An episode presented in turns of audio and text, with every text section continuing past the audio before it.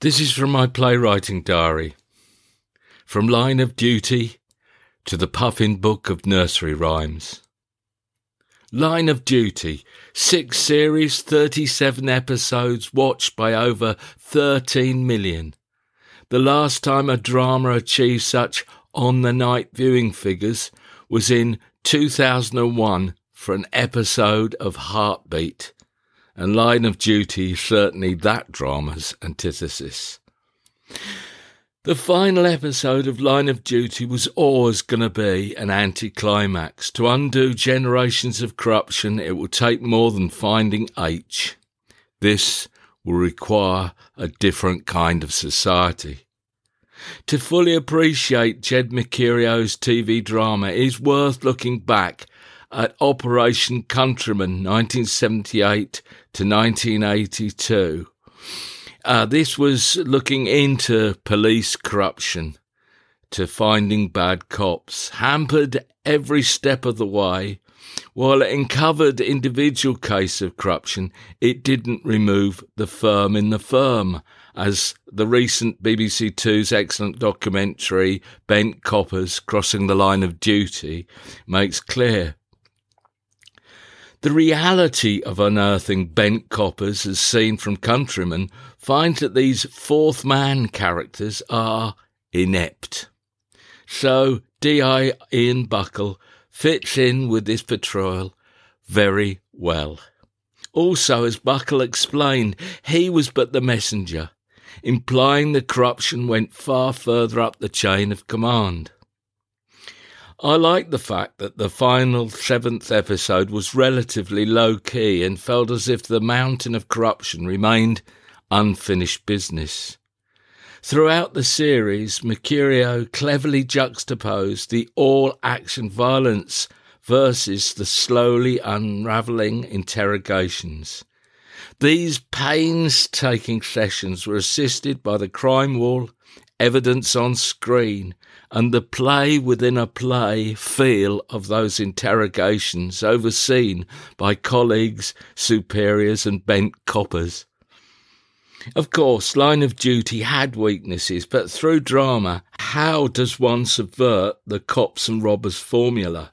Good chasing bad, unless it is cops chasing bad cops, which can, can become just as formulaic as the model it is subverting.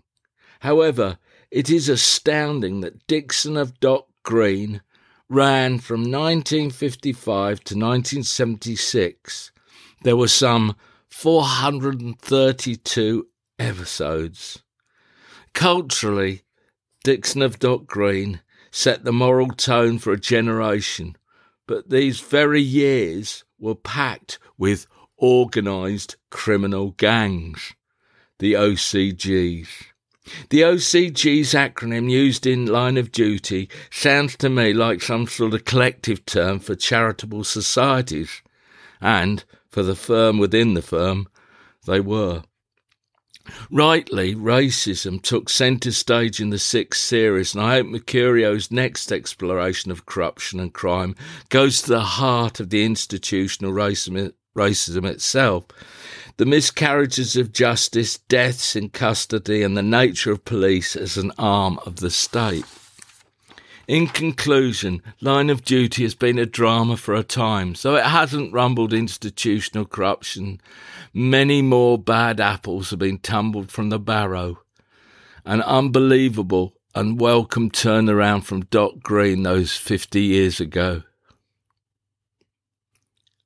In a Zoom discussion, on the world and art with two other participants last week, we agreed in our breakout room that post COVID 19 things cannot and should not return to normal, however new. Brian has spent over 40 years within the establishment, questioned the moment if COVID and climate change are the reality, then, then that is the veneer. Then those previous 50 years, they are the veneer, the fake. Changing one's mind about long held beliefs is tough. In one's 60s, it's far tougher. I didn't know what to say to him until it struck me. You now have 50 years of rich material as a resource to write with, I said. With climate change, of which COVID 19 is the most bitter expression, there is no glass half full. There can be no compromise. Either we reverse climate change or we don't and suffer the existential consequences. It's like flipping a coin. There is no middle, no agnostic position. Thereby, consciously, our writing and art cannot be the same as before. I have reached a crucial moment in writing my radio play, The Gift.